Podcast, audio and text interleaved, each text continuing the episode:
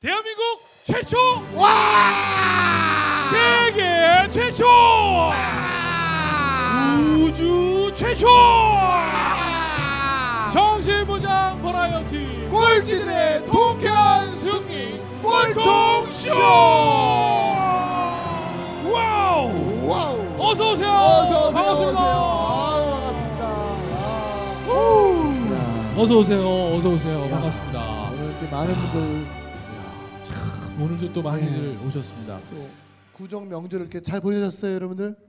아, 좋습니다. 자 2016년 2016개 복 받으시고 함께 같이 누렸으면 좋겠습니다. 오늘도 꼴통쇼 131회 오늘도 여전히 열심히 이끌어가고 있는 대한민국에 딱 하나밖에 없는 소통 테이너 오종철입니다. 반갑습니다. 와우! 어서 오 오, 확실히 연예인은 인기가 많네요. 음, 좋습니다. 어, 2016년에 그렇게 좋은 일이 많을 거라 그러더니 아 벌써 박수 소리가 달라지네요. 그러니까요. 네. 어, 저는 세계 최초, 국내 최초 어, 욕으로 사람을 치료하는 욕 therapist 총각네 이영석입니다. 와우! 와우! 반갑습니다. 와우! 와우!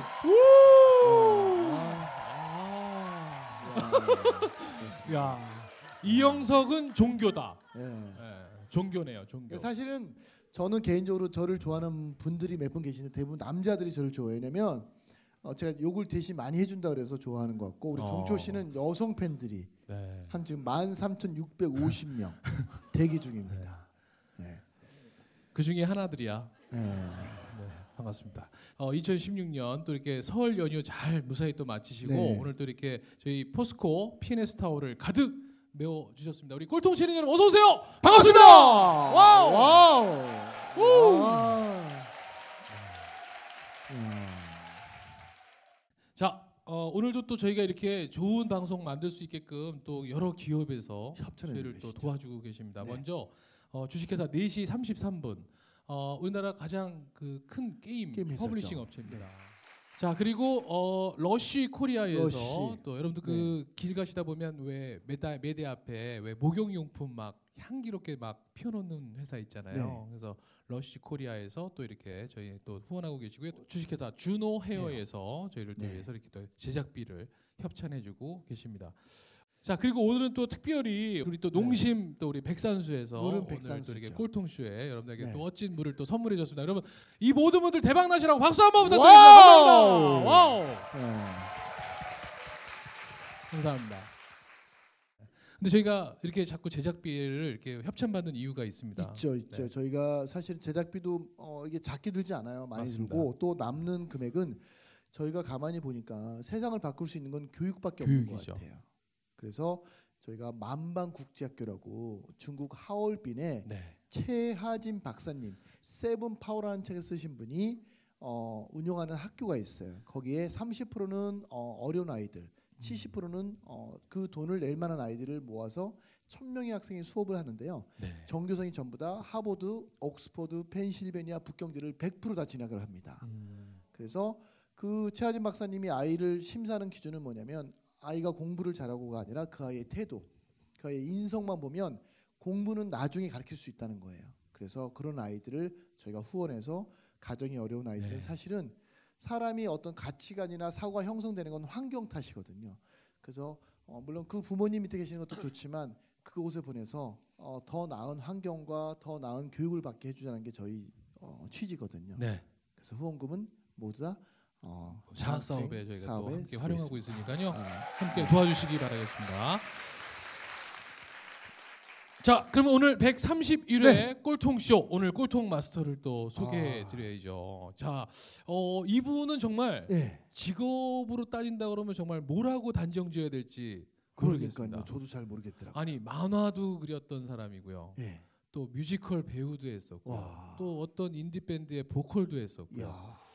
근데 또 지금은 또 한 기업에 예. 또 대표로 또 새로운 또 그 장르를 개척하고 있는 또 와인도 있는, 전문가시죠. 와인도 또 소믈리에 또 네. 전문가기도 하고 그러니까 잘하는 게 하나도 없는 거죠. 지금. 그러니까 옛날 같았으면 우리 네. 얘, 얘는 뭐 제대로 하는 게 하나도 없다, 없다. 이렇게 네. 할 텐데 이제는 또 이게 또 굉장히 또 네. 새로운 또 경쟁력으로 또 네. 인정받고 있는 사회가 돼가고 있습니다. 자 오늘 여러분에게 소개해드리겠습니다. Infographic Works의 대표로 대표로 재직 중인 송정수 마스터 여러분 큰 박수로 환영해 주십시오. 어서 오세요. 송정수. 송정수. 우! 자, 아, 아. 인사 부탁드리겠습니다. 어우, 아, 네, 안녕하세요. 송정수입니다. 와우. 어 미남이에요. 네, 어우 잘생겼어요. 미남이에요. 아 오랜만에 봐요. 네. 남자. 어, 되게 오랜만에 그러니까 오랜만에. 네. 진행하실 때 제가 공연을 한 적이 있어요. 맞아요. 네. 그때는 뮤지컬 네. 같이 막 배우 출신 막 해가지고 아무튼 지금 우리 Infographic Works 일단 그 회사 소개 좀 잠깐 해주세요. 어떤 일 하고 어, 계시는지. 네, 저희 회사는 어, 아시는 분 많지는 않으실 것 같아요. 인포그래픽이라고 들어보신 분 있으세요? 많죠. 어. 네. 오, 많이. 계시네요. 네. 아유, 감사합니다. 네. 그럼 인포그래픽이 뭔지부터 좀, 좀 설명을 네. 해주셔야 될 것 같아요. 인포그래픽은 information 있죠, 정보 아, 하고 그래픽, 그죠? 시각적인 우리 왜 그래픽 아, 아시죠? 이게 합쳐져서 만들어진 합성어예요. 그래서 정보를 시각적인 언어로 만들어서 전달을 한다라는 거죠. 어, 네, 이 분야에서 전문적으로 시작한 회사가 국내에서는 저희가 처음 시작을 했는데 네, 저희가 시작할 때만 해도 아는 사람 아무도 없었어요. 맞아요, 네. 맞아요. 네, 창업을 할 때 아무도 아시는 분 없었고 이게 뭔지 설명을 드리는 데만 한 시간. 음. 네, 근데 지금 그래도 한 많이 30% 알고 계시죠. 정도. 아시잖아요. 네. 네. 그러니까 쉽게 예를 들면 이런 거예요. 예전에는 왜 설문조사 발표할 때 예를 들어서 한국의 뭐 자동차 보유 대수 이러면 막대 그래프로 이렇게 표시했잖아요. 몇 대 몇 대. 근데 인포그래픽스는 뭐냐면 왜 여러분 많이 보셨을 거예요. 자동차 크기로 왜 자동차 그림이 막 커져서 그 그림만 봐도 그래픽만 봐도 아 이게 규모적으로 이렇게 커지구나 뭐 이런 이런 거잖아요. 네, 좀 그런 것도. 포함되고요. 여러분들 많이 보신 거는 그 선거할 때 있잖아요. 네. 대통령 선거 같은 거 할 때 개표 방송 보면 투표 현황 자체가 이렇게 막 그래프라든지 시각적인 것들을 막 보여주잖아요. 그죠? 그런 것들이 다 인포그래픽이라고 보시면 돼요. 아 복잡하고 많은 양의 정보들을 쉽고 빠르게 전달하기 위해서 시각적인 언어들을 활용을 하는 거예요. 그래서 그래프를 그리기도 하고 이미지라든지 동영상을 쓰기도 하고 네. 네, 그렇게 하고 있는 거죠. 아니 근데 원래 그런 쪽 전문가는 아니었잖아요. 어, 제가 전공은 제가 디자인을 전공을 했었고요. 어. 아, 제가 아마 종철 예. 형님 뵀을 때는 회사 생활 하면 하고 하고 맞아요. 그때 직장인이었어요. 네. 네. 그때는 그렇죠. 자동차 뭐 네, 그때는 이제 자동차 회사 자동차 회사에서 디자인 했었죠? 네, 네, 네. 맞아요. 네. 근데 만화가는 또 뭐예요? 어, 그거는 이제 제가 제가 처음 이제 만화 이제 디자인 지금 디자인을 하고 있지만 네. 어, 디자인하고 이제 미대를 진학하게 됐던 게 이제 만화를 만화로? 하려고 처음에 했었었죠. 그래서 그 만화가 화실에서 제가 6개월 정도 이 뭐죠 칸 그리는 거 있잖아요 줄자 카툰. 세고 네, 네. 네, 그런 것도 좀 해보고 그 아시는지 모르겠는데 그 칼로 이렇게 긁어내는 게 있어요. 이렇게 옛날에 요즘에 컴퓨터로 그리거든요 만화를. 근데 예전엔 다 수작업으로 했어요. 그래서 네. 어, 작가분이 이제 만화를 그려주시면은 제가 펜으로 덧칠을 한다든지 아. 뭐 이런 것들도 좀 했었어요. 그러니까 그 문화생이라고 그러나? 문화생, 예, 그렇죠. 문화생. 만화가 선생님 옆에 꼭 그렇죠. 제자들이 거의 근데 다 저, 는 문화생도 아니었어요. 아. 문화생은 어, 지금으로 치면 그래도 계약직 정도는 돼요. 예. 그러니까 저는 이제 거의 아르바이트, 알바 예, 수준으로. 일용직이었죠. 예. 그러면 그러니까. 이제 우리가 사실은 지금 많은 걸 경험하셨잖아요. 근데 이제 보통 어른들이 우리가 한 우물만 파라고 하시잖아요. 네. 근데 이렇게 많은 거를 경험하게 된 계기는 뭐예요? 그러니까 만화가도 했다가 뮤지컬 네. 배우도 하고 음. 뭐 그냥 좀 사는 것에 대한 재미를 좀 추구를 하는 것 같아요, 제가. 그럼 언제 네. 어떤 계기로 그걸 음. 만들게 되신 거예요? 어, 항상 이제 제, 네. 어, 새로운 것을 도전을 하고 네. 무언가를 해보고 싶은 것들을 경험하는 것에, 것에 대해서 네. 제가 많이 열려 있으니까 네. 어, 스스로 좀 찾아다니는 것들도 있고요. 네. 그래서 뭔가 할 수 있을 것 같다라는 기회가 보이면은 저는 일단 좀 하는 편이에요. 아, 그럼 학창 해. 시절에는 또 그러셨어요? 뭐 음, 그랬던 것 같아요. 네. 그럼 학창 시절에 그랬던 것 중에 기억 남은 거 있잖아요. 예를 공부 들면, 빼고 많이 다양한 걸 했었죠. 어, 그러니까 어떤 예를 들면 뭐 학교 다닐 때도 한 중학교 때만 해도 네. 음? 음악 쪽도 좀 손을 댔었고 뭐 네. 악기를 좀 배워본다든지 예. 뭐 제가 좋아하는 음악 같은 것들 찾아서 CD라든지 그 예전에는 테이프도 많이 했었잖아요. 그런 것들 모아가지고 뭐 이렇게 음악 공부도 하고 그때 아마 제가 어, 음악 그 잡지나 이런데 칼럼을 써라고 했었으면 예. 모든 음악 관련된 계보를 다 썼을 거예요. 아마. 와. 아니 그 어느 정도- 정도로 깊게 그거를 파고 들어갔었길래. 뭐 누구의 스승이 누구냐 그러면 뭐 누구 예. 그 사람이 누구한테 뭘 했냐 그 사람이 예전에 무슨 어떤 밴드의 멤버였냐 뭐 이런 거 물어보고 와그 족보를 다. 그때는 그랬었죠. 그럼 어디서 그런 걸 많이 자료를. 찾아요?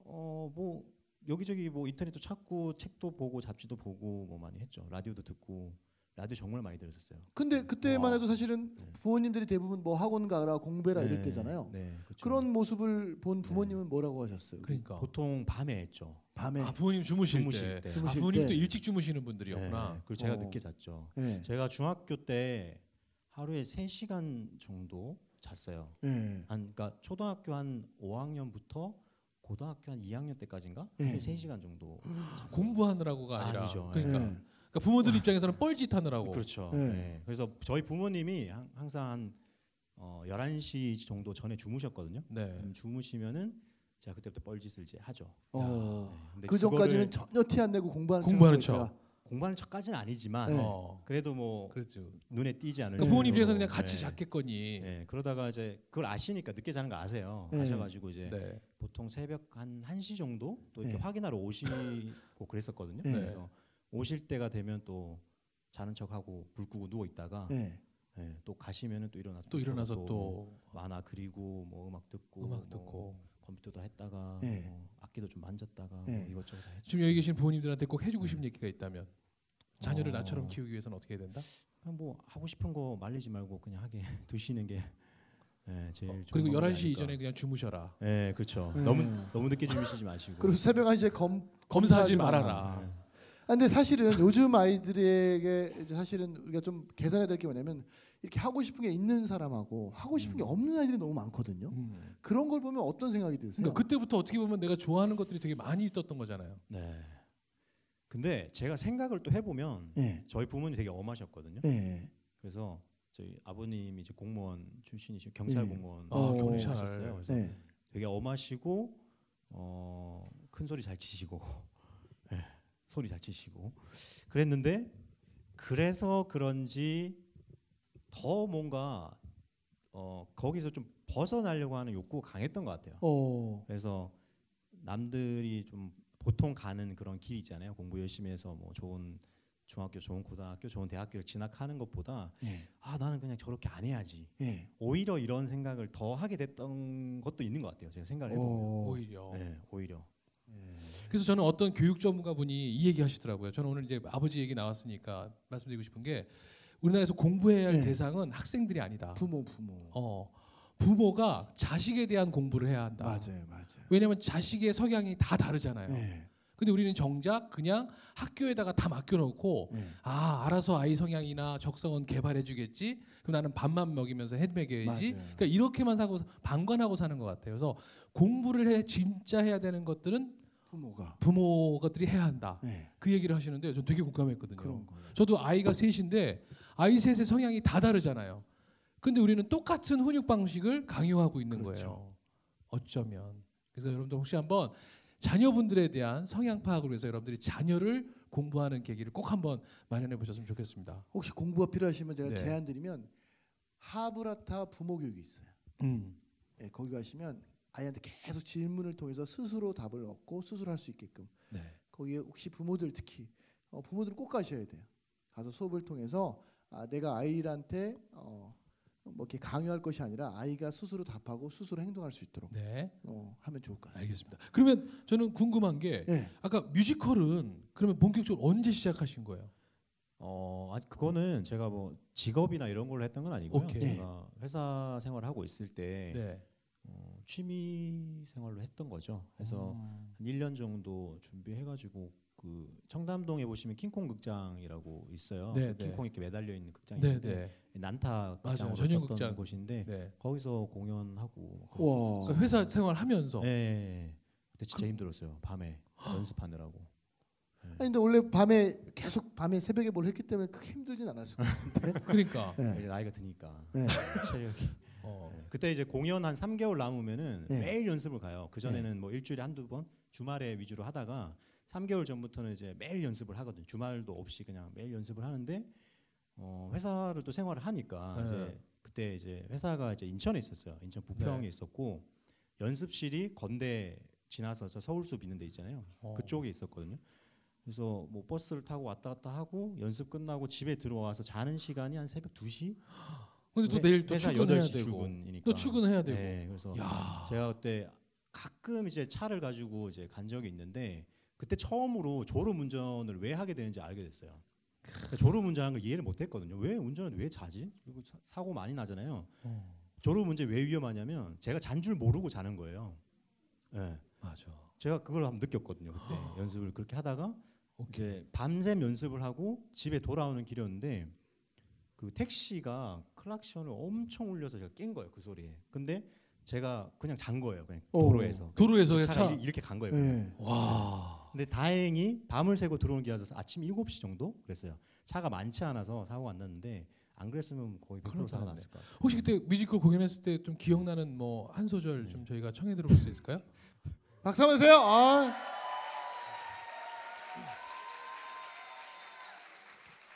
그럼 여기서 여러분 아 안타깝게도 일부를 맞춰야 될 시간이 아, 됐습니다. 아유 왜 이렇게 빨리 끊어요? 아 노래를 좀 들어보려고 했었는데 네. 그래서 잠시 후 2부에 네. 우리 성정수 마스터의 네. 어, 뮤지컬 한 소절을 저희가 청해 들어볼 테니까 여기서 또 듣다가 또 꺼버리면 여러분 아쉬우시겠죠. 자 잠시 후 2부에 이어지겠습니다. 즉시 반드시 될 때까지 와우! 와우.